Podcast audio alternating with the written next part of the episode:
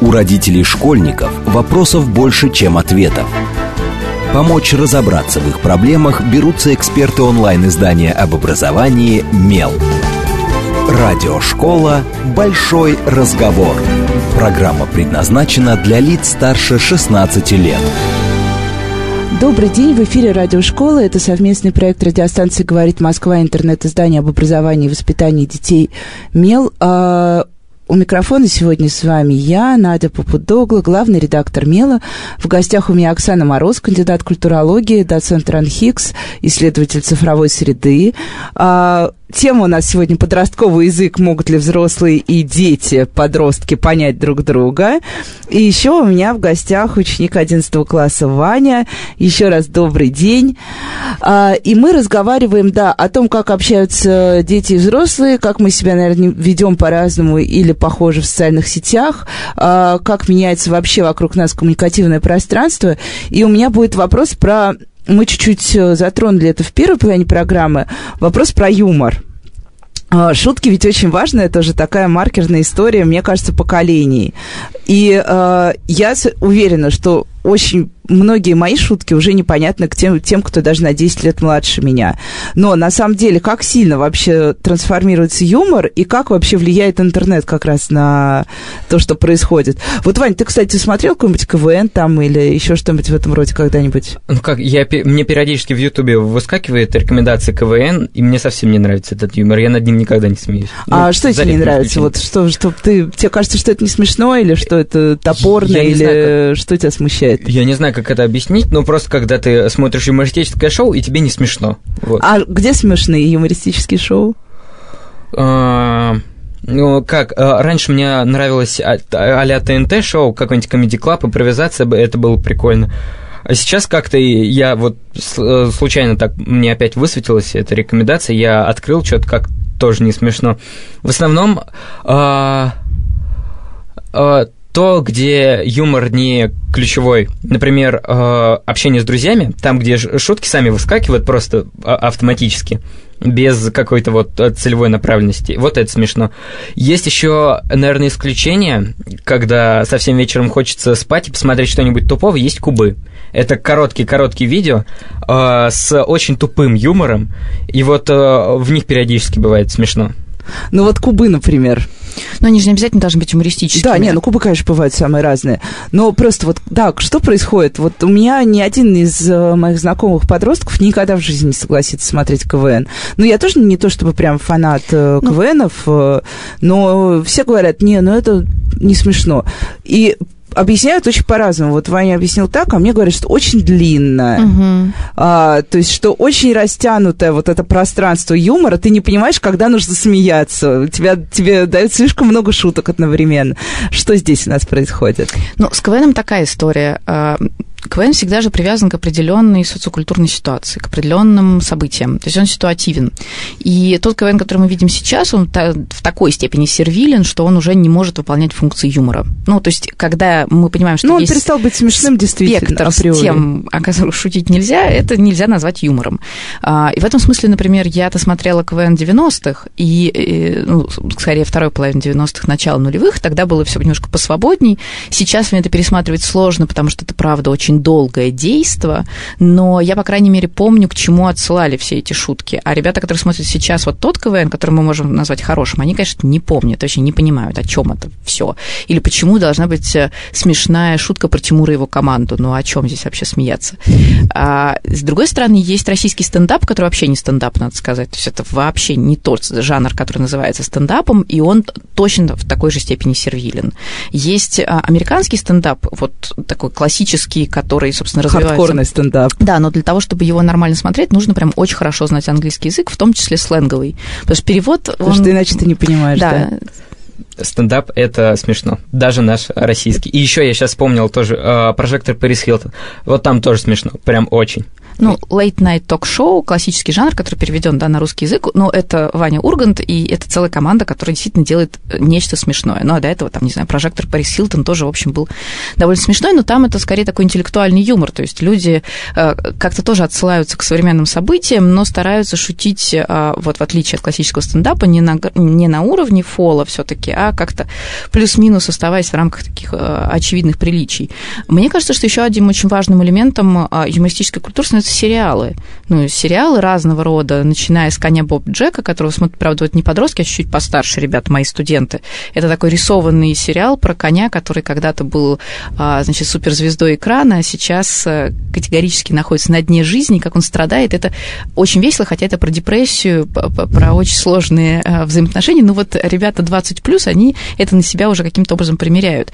И, в принципе, а, поскольку существует довольно много комедийных сериалов, которые люди начинают смотреть, ну вот чуть-чуть постарше, да, потому что там запойный просмотр, соответственно, нужно много времени, это работает. Но именно потому, что часть аудитории молодой просто переключается из например, просмотра комедий, больших, долгих, большого метра, в просмотр короткого метра или краткожанровых каких-то штук. Но в целом я абсолютно согласна с вами. Юмор, который проскальзывает в общении людей, юмор, который настроен, опять же, на там, а, использование своих стикеров, нарисованных, например, самостоятельно, то есть которые э, есть маркер узнавания, на своих мемах, которыми мы обмениваемся, на каких-то своих э, ключевых э, сигнальных словах. Это то, что формирует сообщество.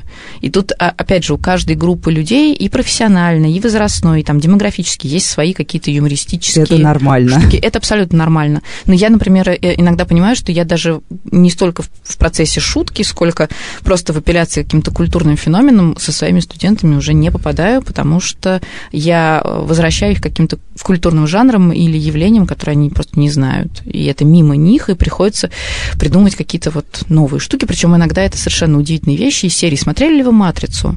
Ну вот скажи кому-нибудь моего поколения, ты смотрел «Матрицу»? Ну это вообще Ну да, нам вопрос. кажется, что ты смотрел «Матрицу»? Конечно. А. Но это вот на самом деле не часто. Я знаю, да-да-да, нет, Я на самом деле... очень поздно посмотрел «Матрицу», и то потому, что одни много кто говорили, и когда в один день, по-моему, три шутки про «Матрицу» было, я их не понял, я такой, так, все. Я просто вот И как за раз ночь со стажерами эти- с этим столкнулся. Я спросила, какую таблетку вы выбираете, и поняла, что они вообще меня не понимают. Я думаю, господи, все, все, больше больше никаких попыток пошутить. Вообще не могу сказать, что он мне понравился. Я его посмотрел больше, чтобы быть вовлеченным, чтобы понимать вот эту вот шутки про таблетку. Ну вот Ваня осознанный вообще какой-то Да, участник да. коммуникации. Мне кажется, это не, не, не очень распространенная история, потому что, как правило, ну, я не знаю особо много подростков, которые прям специально посмотрели фильмы, чтобы начать понимать своих родителей. Но это все равно, что мое поколение, например, специально смотрело заставу Ильича, да, чтобы, чтобы по- понимать. Но это то же самое на самом Хотя деле. да, все, все так и есть. Я, наверное, для этого же Фореста Гампа посмотрел. Ну да.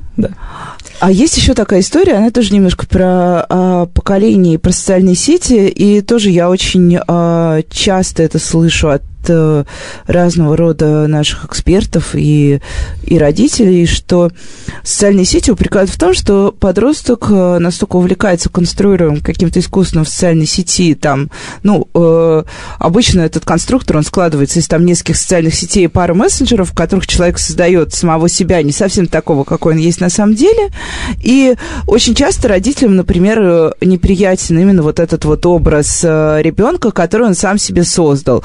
То есть я совсем недавно слушала э, очень печальный рассказ о том, как мама открыла Инстаграм своей дочери, увидела, как она там говорит, что она создает вот этот вот свой, свой визуал весь. И она говорит, ну и что же нам с ними делать? Вот, но она же, это же не она, зачем она это делает? Но кто обладает правом на идентичность? Сам человек или родители, которые считают, что он должен выглядеть Вань, как каким-то ты образом? думаешь? Ну, это, это такой вопрос сложный. Я как-то... Мне чу- чужды все эти проблемы, я ничего про себя не выкладываю, не создаю никакой образ. А почему, кстати? Да как не вижу в этом смысла.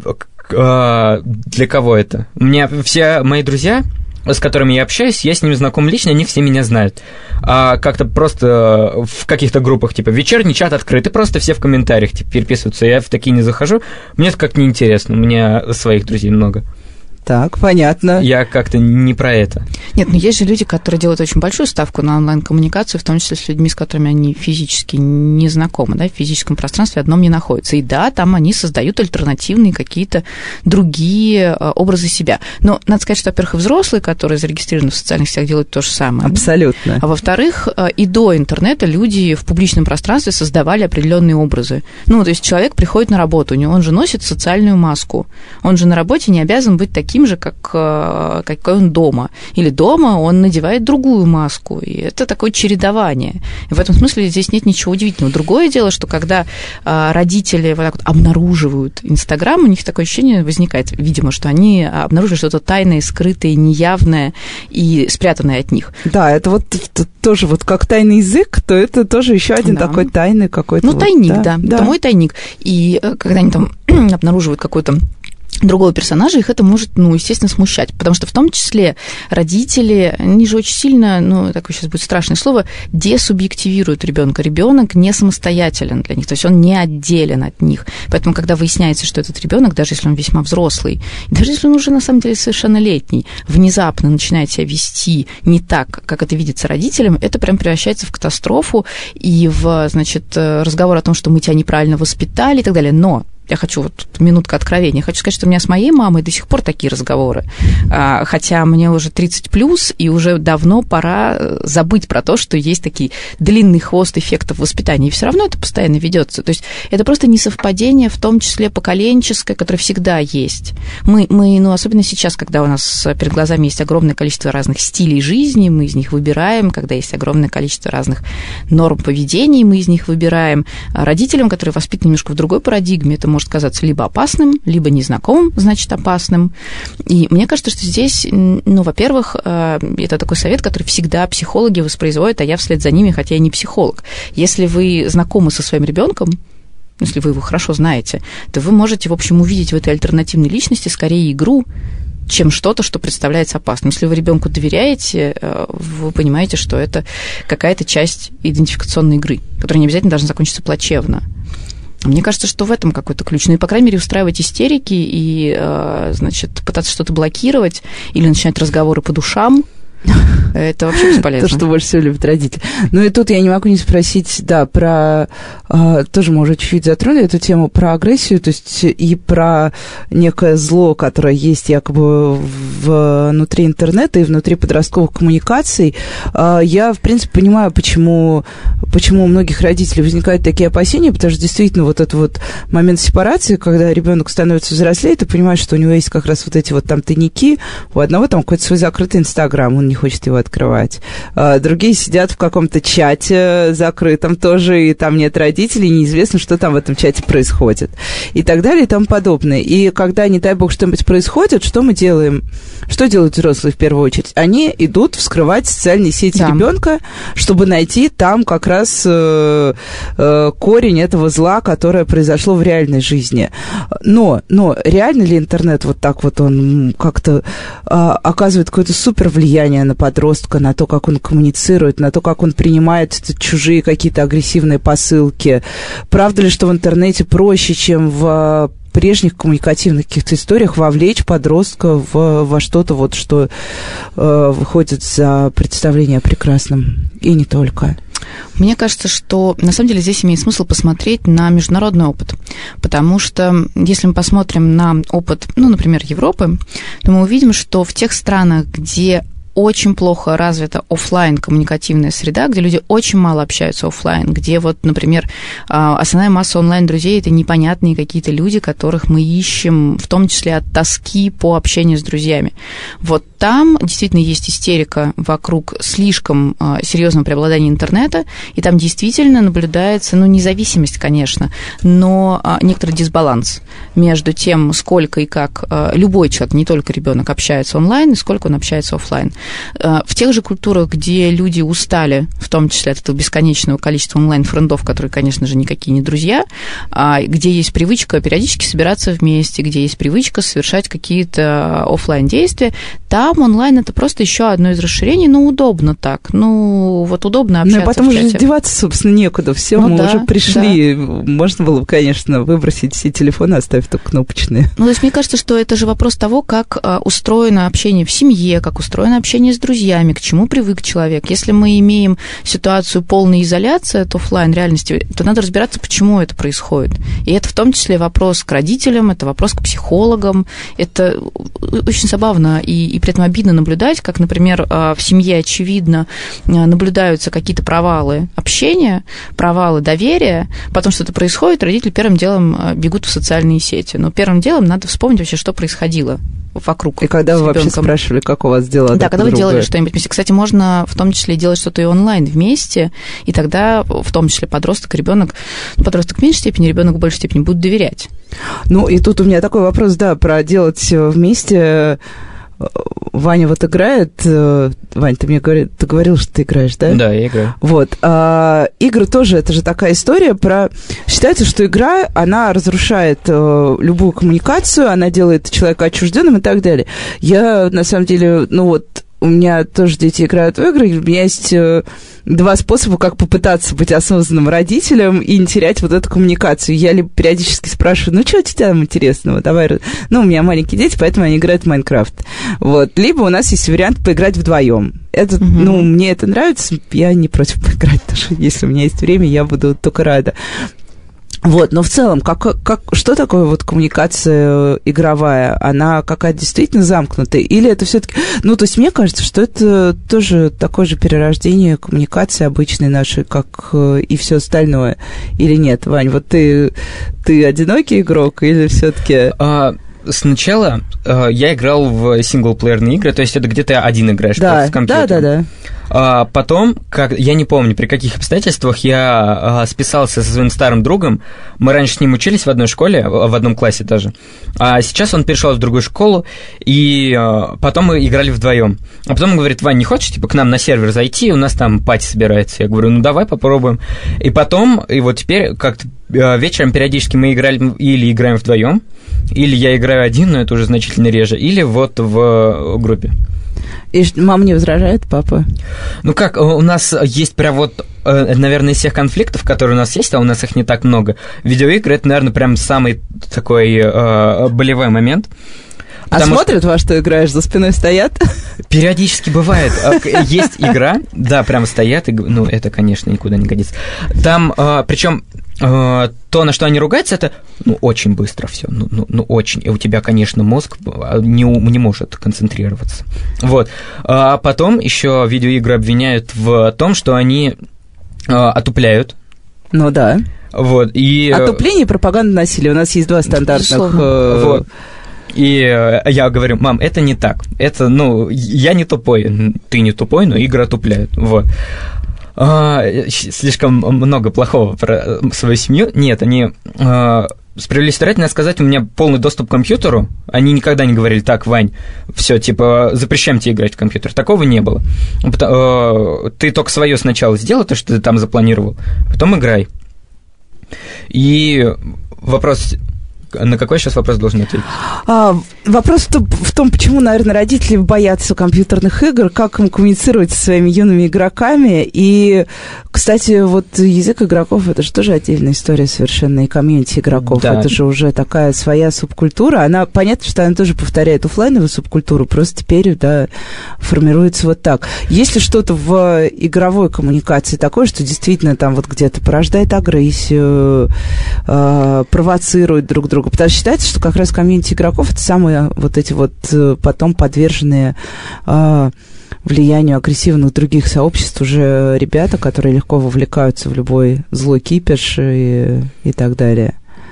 Ну, до этого примерно то же самое говорили про мультфильмы в, в стиле аниме, поэтому, например, мой папа... И даже про Тома и Джерри. Мой папа запрещал мне смотреть, сейчас, сейчас помню, Sailor Moon, потому что это очень агрессивно. Ну, вот это каждое поколение имеет свои запреты. Ну, к слову сказать, со мной как раз играли в компьютерные игры, но это, правда, были вот эти классические стратегии типа герои меча и магии. Вот это, моя первая игра, меня родители на нее Вот, вот она связь, связь. Вот, но, но и мне кажется, что нет, на самом деле а, игры а, изучаются очень по-разному, и мне очень нравится, например, а, исследования психологов, которые говорят, что игры, где задействованы кланы, могут очень сильно помогать ребятам, которые диагностированы с аутизмом, потому что там они могут общаться и разговаривать. Да, и у них нет внешнего, да, да. вот этого фона. И это значит, что это ну, невероятно терапевтичная штука, которая вообще точно не про агрессию, а про то, чтобы выводить людей в, в пространство общения, чтобы они не чувствовали себя изолированными.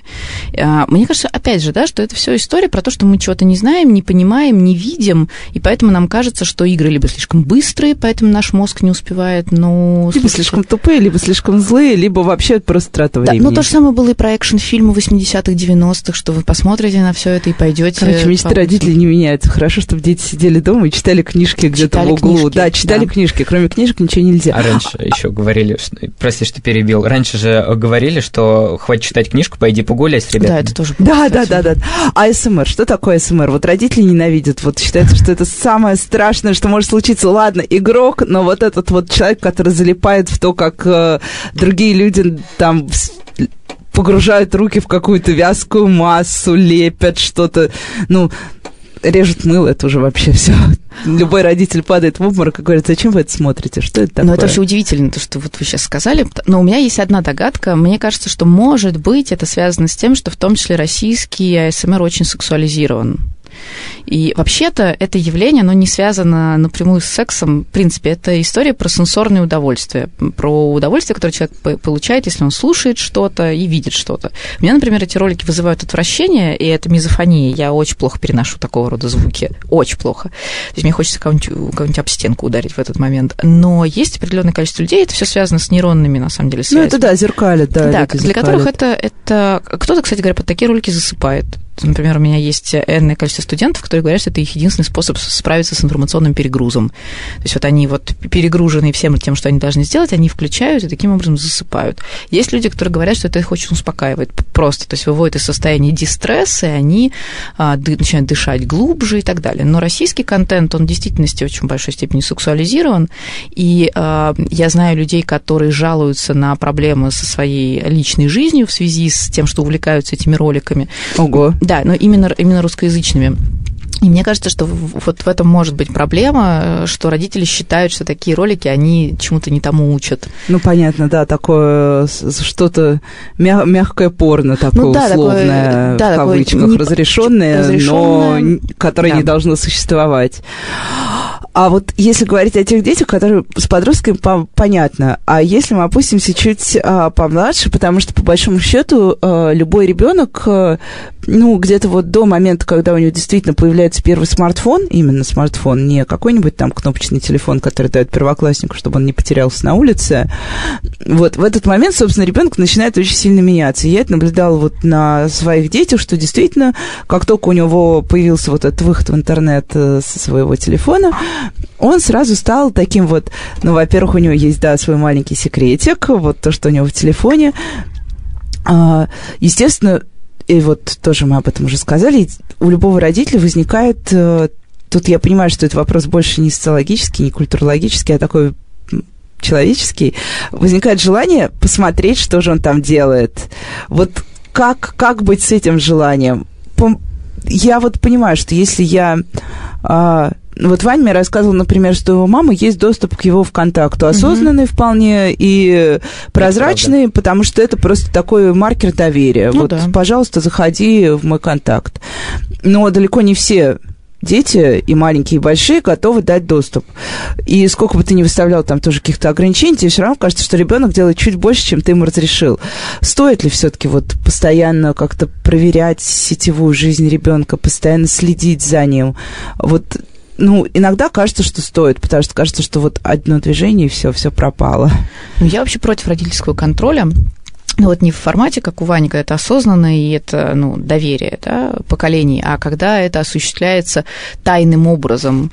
Но, с другой стороны, мне очень нравятся истории, например, которые есть, кажется, у а, Apple, когда есть семейный пакет, и родители подключают к одному пакету и себя, и детей, и, а, ну, в общем, любое, например, приложение, которое скачивает ребенок, оповещение об этом приходит родителю. Да, да, да.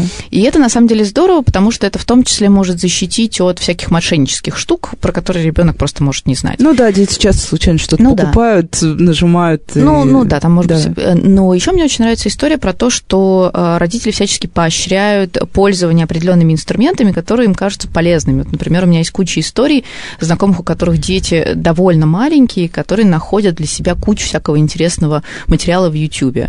И родители их учат тому, как искать э, в этом пространстве. Они находят для себя какие-то мультфильмы, какие-то там развивающие штуки, приходят, показывают родителям. И э, это довольно здорово, потому что ты можешь видеть, как ребенок развивается. При этом ты сам предложил ему это пространство. Э, мне кажется, что здесь, как и с любыми новыми штуками, должен пройти какой-то период, когда они станут абсолютно нормативными. Ну, то есть, когда у любого ребенка, который э, будет, ну, там, не знаю, в детском саду, если он ходит в детский сад или в школе, будет необходимость работать онлайн, ну, а это, собственно, приближается сейчас очень активно. И а, то, что называется медиаграмотность или цифровая грамотность, будет частью того, чему учат детей. Это, кстати, да, это то, о чем говорят многие дети. Они говорят, вы лучше нас научите всем этим пользоваться так, как вы хотите, чтобы мы пользовались, а потом мы вместе найдем какое-нибудь нормальное решение, что мы с этим будем делать. У родителей школьников вопросов больше, чем ответов. Помочь разобраться в их проблемах берутся эксперты онлайн-издания об образовании «Мел». Радиошкола «Большой разговор». Добрый день, в эфире радиошкола. Это совместный проект радиостанции «Говорит Москва», интернет-издание об образовании и воспитании детей «Мел». А, у микрофона сегодня с вами я, Надя Попудогла, главный редактор «Мела». В гостях у меня Оксана Мороз, кандидат культурологии, доцент РАНХИКС, исследователь цифровой среды. Тема у нас сегодня подростковый язык. Могут ли взрослые и дети, подростки, понять друг друга? И еще у меня в гостях ученик 11 класса Ваня. Еще раз добрый день. А, и мы разговариваем, да, о том, как общаются дети и взрослые, как мы себя, наверное, ведем по-разному или похоже в социальных сетях, а, как меняется вообще вокруг нас коммуникативное пространство. И у меня будет вопрос про мы чуть-чуть э, затронули это в первой половине программы, вопрос про юмор. А, шутки ведь очень важны, это же такая маркерная история, мне кажется, поколений. И э, я уверена, что очень многие мои шутки уже непонятны к тем, тем, кто даже на 10 лет младше меня. Но на самом деле, как сильно вообще трансформируется юмор и как вообще влияет интернет как раз на то, что происходит. Вот, Вань, ты, кстати, смотрел какой-нибудь КВН там или еще что-нибудь в этом роде когда-нибудь? Ну как, я, мне периодически в Ютубе выскакивает рекомендации КВН, и мне совсем не нравится этот юмор, я над ним никогда не смеюсь. А ну, что тебе не нравится? Вот что, что ты, тебе кажется, что это не смешно, или что это топорно, или знаю, как... что тебя смущает? Я не знаю, как это объяснить, но просто когда ты смотришь юмористическое шоу, и тебе не смешно. Вот. А где смешные юмористические шоу? А, ну, как, а, раньше мне нравилось а, а-ля ТНТ шоу, какой-нибудь Club, импровизация, это было прикольно. А сейчас как-то я вот э, случайно так, мне опять высветилась эта рекомендация, я открыл что-то как тоже не смешно. В основном а, а, то, где юмор не ключевой, например, э, общение с друзьями, там, где шутки сами выскакивают просто а, автоматически, без какой-то вот целевой направленности. Вот это смешно. Есть еще, наверное, исключение, когда совсем вечером хочется спать и посмотреть что-нибудь туповое, есть кубы.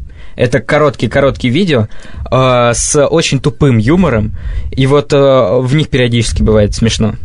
Ну вот кубы, например.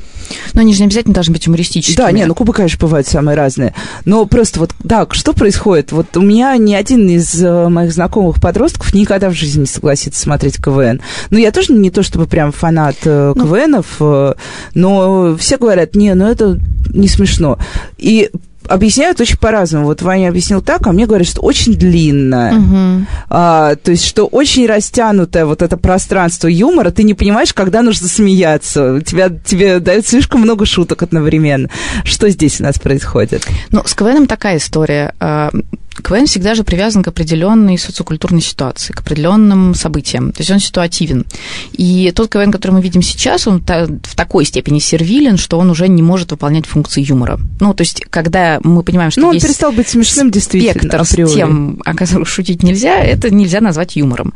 А, И в этом смысле, например, я-то смотрела КВН 90-х, и, э, ну, скорее, второй половины 90-х, начало нулевых, тогда было все немножко посвободней. Сейчас мне это пересматривать сложно, потому что это, правда, очень долгое действо, но я, по крайней мере, помню, к чему отсылали все эти шутки. А ребята, которые смотрят сейчас вот тот КВН, который мы можем назвать хорошим, они, конечно, не помнят, вообще не понимают, о чем это все.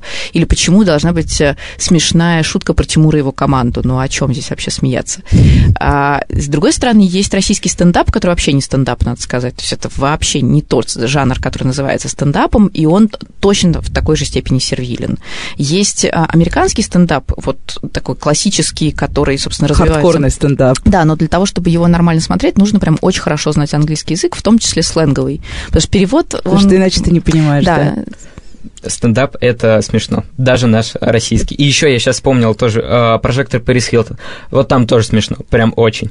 Ну, late night ток-шоу, классический жанр, который переведен да, на русский язык, но это Ваня Ургант, и это целая команда, которая действительно делает э, нечто смешное. Ну, а до этого, там, не знаю, прожектор Парис Хилтон тоже, в общем, был довольно смешной, но там это скорее такой интеллектуальный юмор, то есть люди э, как-то тоже отсылаются к современным событиям, но стараются шутить, э, вот в отличие от классического стендапа, не на, не на уровне фола все таки а как-то плюс-минус оставаясь в рамках таких очевидных приличий. Мне кажется, что еще одним очень важным элементом юмористической культуры становятся сериалы. Ну, сериалы разного рода, начиная с «Коня Боб Джека», которого смотрят, правда, вот не подростки, а чуть-чуть постарше ребята, мои студенты. Это такой рисованный сериал про коня, который когда-то был, а, значит, суперзвездой экрана, а сейчас э, категорически находится на дне жизни, как он страдает. Это очень весело, хотя это про депрессию, про очень сложные э, взаимоотношения. Ну вот ребята 20 плюс, они это на себя уже каким-то образом примеряют. И, в принципе, а, поскольку существует довольно много комедийных сериалов, а, которые люди начинают смотреть, а, ну, вот чуть-чуть постарше, да, а, потому что там запойный просмотр, соответственно, нужно много времени, это работает. Но именно потому, что а, часть аудитории молодой просто переключается из например, просмотра комедий, больших, долгих, большого метра, в просмотр короткого метра или краткожанровых каких-то штук. Но в целом я абсолютно согласна с вами. Юмор, который проскальзывает в общении людей, юмор, который настроен, опять же, на там, а, использование своих стикеров, нарисованных, например, самостоятельно, то есть которые э, есть маркер узнавания, на своих мемах, которыми мы обмениваемся, на каких-то своих э, ключевых э, сигнальных словах. Это то, что формирует сообщество.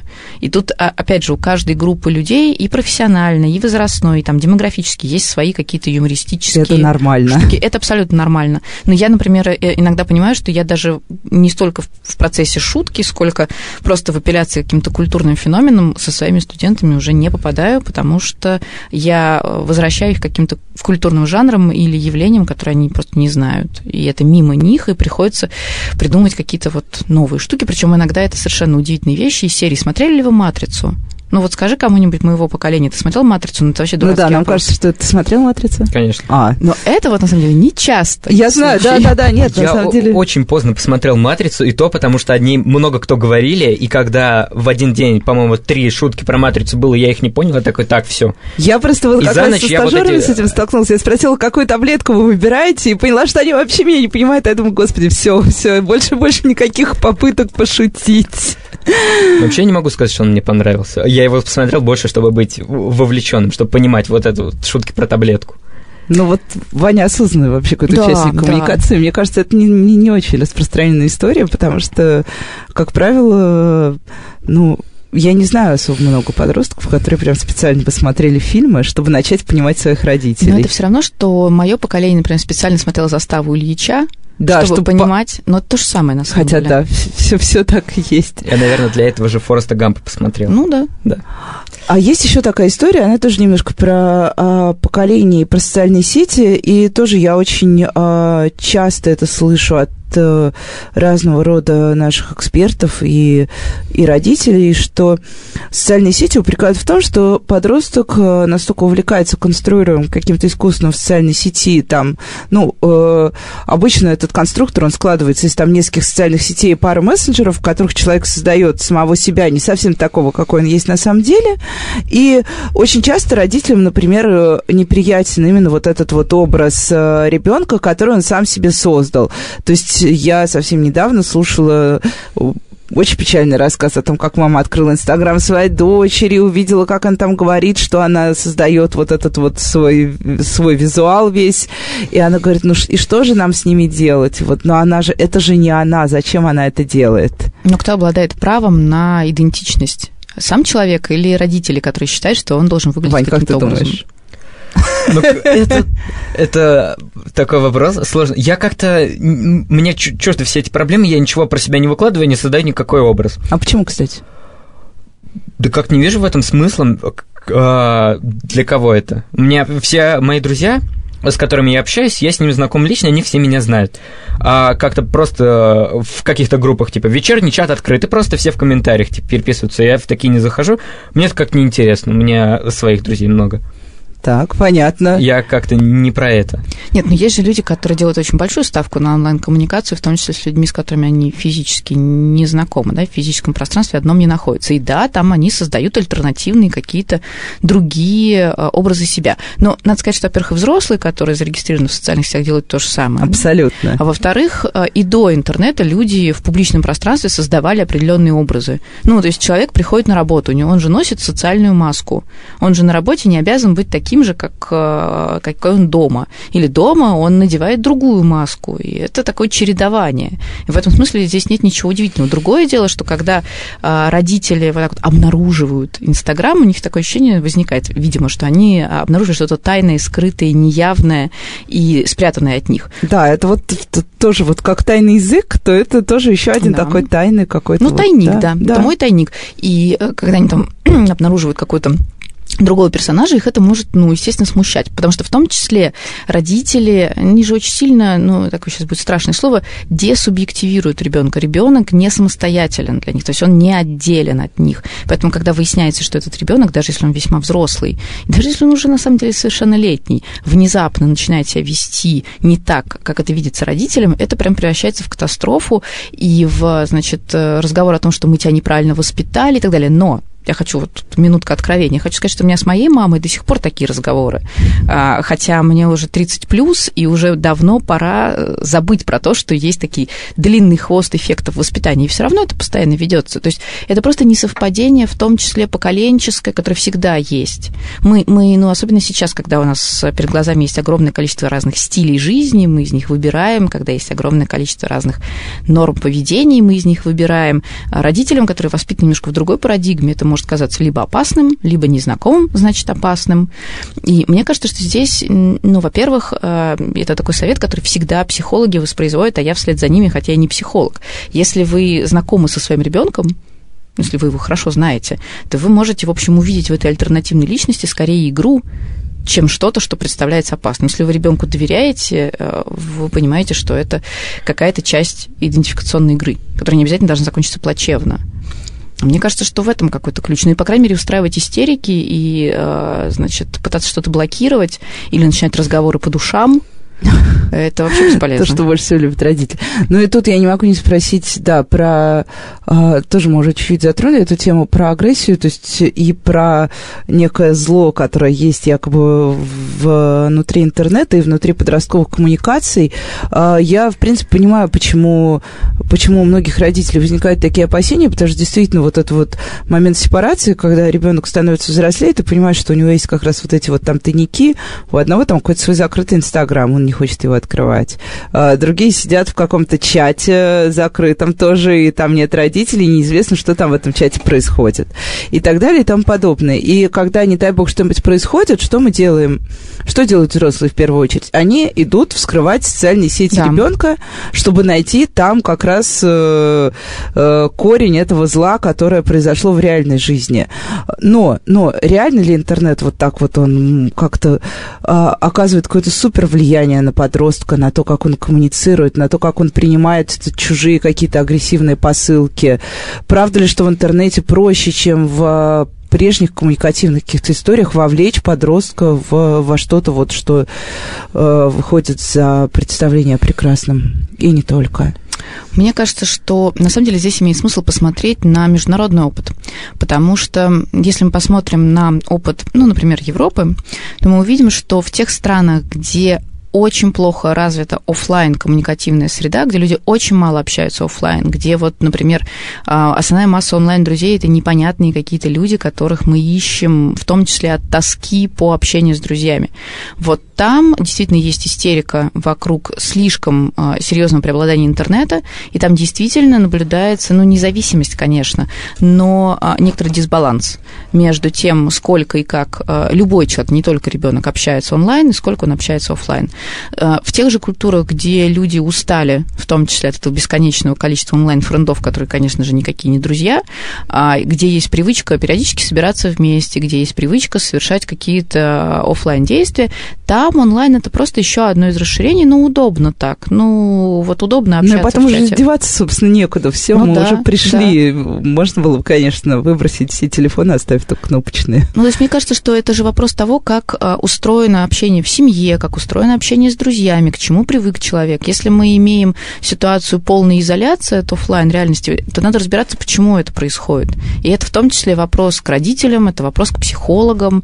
Это очень забавно и, и при этом обидно наблюдать, как, например, а, в семье, очевидно, а, наблюдаются какие-то провалы общения, провалы доверия, потом что-то происходит, родители первым делом а, бегут в социальные сети. Но первым делом надо вспомнить вообще, что происходило вокруг. И когда вы вообще спрашивали, как у вас дела? Да, когда вы делали что-нибудь вместе. Кстати, можно в том числе делать что-то и онлайн вместе, и тогда в том числе подросток, ребенок, ну, подросток в меньшей степени, ребенок в большей степени будут доверять. Ну, и тут у меня такой вопрос, да, про делать вместе Ваня вот играет. Э, Вань, ты мне говорил, ты говорил, что ты играешь, да? Да, я играю. Вот. А, игры тоже, это же такая история про... Считается, что игра, она разрушает а, любую коммуникацию, она делает человека отчужденным и так далее. Я, на самом деле, ну вот, у меня тоже дети играют в игры, у меня есть э, два способа, как попытаться быть осознанным родителем и не терять вот эту коммуникацию. Я либо периодически спрашиваю, ну, что у тебя там интересного? Давай, ну, у меня маленькие дети, поэтому они играют в Майнкрафт. Вот. Либо у нас есть вариант поиграть вдвоем. Это, угу. ну, мне это нравится, я не против поиграть, тоже. если у меня есть время, я буду только рада. Вот, но в целом, как, как, что такое вот коммуникация игровая? Она какая-то действительно замкнутая? Или это все-таки... Ну, то есть мне кажется, что это тоже такое же перерождение коммуникации обычной нашей, как э, и все остальное. Или нет, Вань? Вот ты, ты одинокий игрок или все-таки... А сначала э, я играл в синглплеерные игры, то есть это где то один играешь да, в компьютер. Да, да, да. А потом, как, я не помню, при каких обстоятельствах я а, списался со своим старым другом. Мы раньше с ним учились в одной школе, в одном классе даже. А сейчас он перешел в другую школу, и а, потом мы играли вдвоем. А потом он говорит, Вань, не хочешь, типа, к нам на сервер зайти, у нас там пати собирается. Я говорю, ну давай попробуем. И потом, и вот теперь как-то а, вечером периодически мы играли или играем вдвоем, или я играю один, но это уже значительно реже, или вот в группе.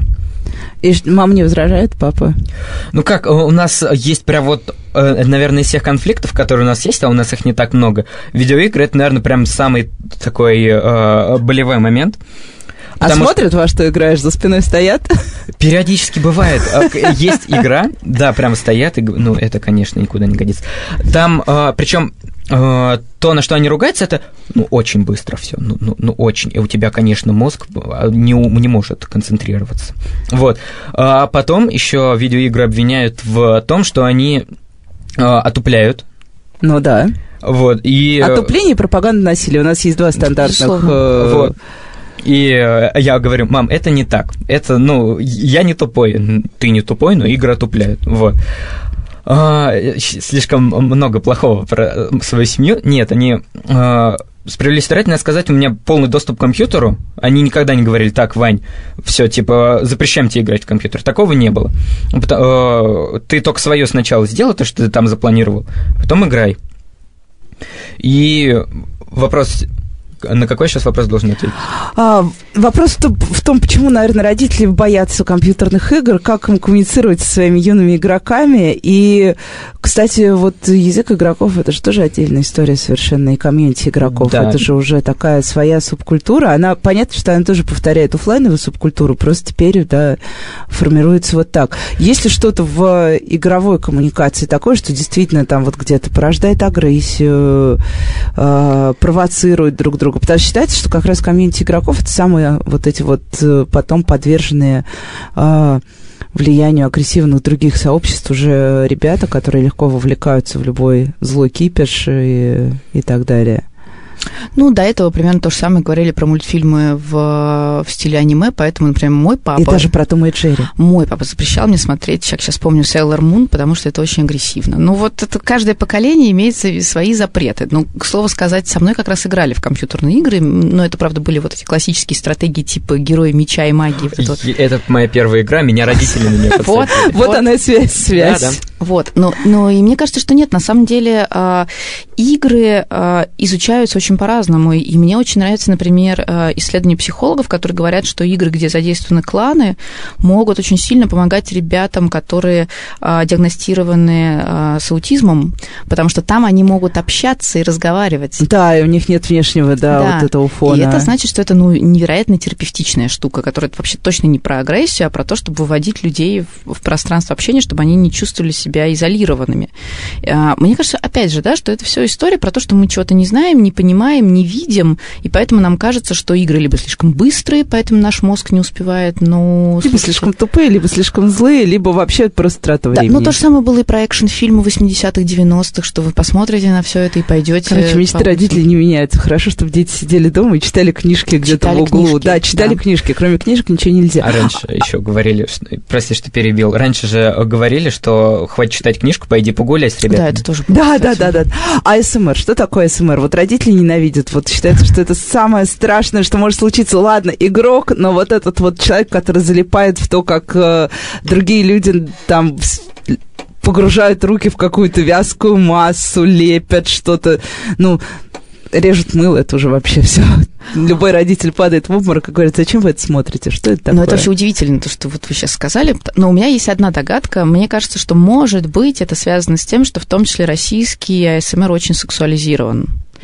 И вообще-то это явление, оно не связано напрямую с сексом. В принципе, это история про сенсорное удовольствие, про удовольствие, которое человек получает, если он слушает что-то и видит что-то. У меня, например, эти ролики вызывают отвращение, и это мизофония. Я очень плохо переношу такого рода звуки. Очень плохо. То есть мне хочется кого-нибудь, кого-нибудь об стенку ударить в этот момент. Но есть определенное количество людей, это все связано с нейронными, на самом деле, связями. Ну, это да, зеркалит, да. Да, для зеркалит. которых это, это... Кто-то, кстати говоря, под такие ролики засыпает. Например, у меня есть энное количество студентов, которые говорят, что это их единственный способ справиться с информационным перегрузом. То есть вот они вот перегружены всем тем, что они должны сделать, они включают и таким образом засыпают. Есть люди, которые говорят, что это их очень успокаивает просто, то есть выводит из состояния дистресса, и они а, ды, начинают дышать глубже и так далее. Но российский контент, он в действительности очень большой степени сексуализирован, и а, я знаю людей, которые жалуются на проблемы со своей личной жизнью в связи с тем, что увлекаются этими роликами. Ого. Да, но именно, именно русскоязычными.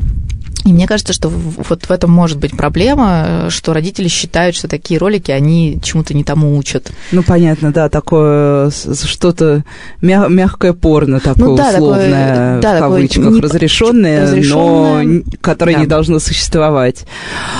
А вот если говорить о тех детях, которые с подростками, по понятно. А если мы опустимся чуть а, помладше, потому что, по большому счету, а, любой ребенок, а, ну, где-то вот до момента, когда у него действительно появляется первый смартфон, именно смартфон, не какой-нибудь там кнопочный телефон, который дает первокласснику, чтобы он не потерялся на улице, вот в этот момент, собственно, ребенок начинает очень сильно меняться. Я это наблюдала вот на своих детях, что действительно, как только у него появился вот этот выход в интернет э, со своего телефона, он сразу стал таким вот, ну, во-первых, у него есть, да, свой маленький секретик, вот то, что у него в телефоне.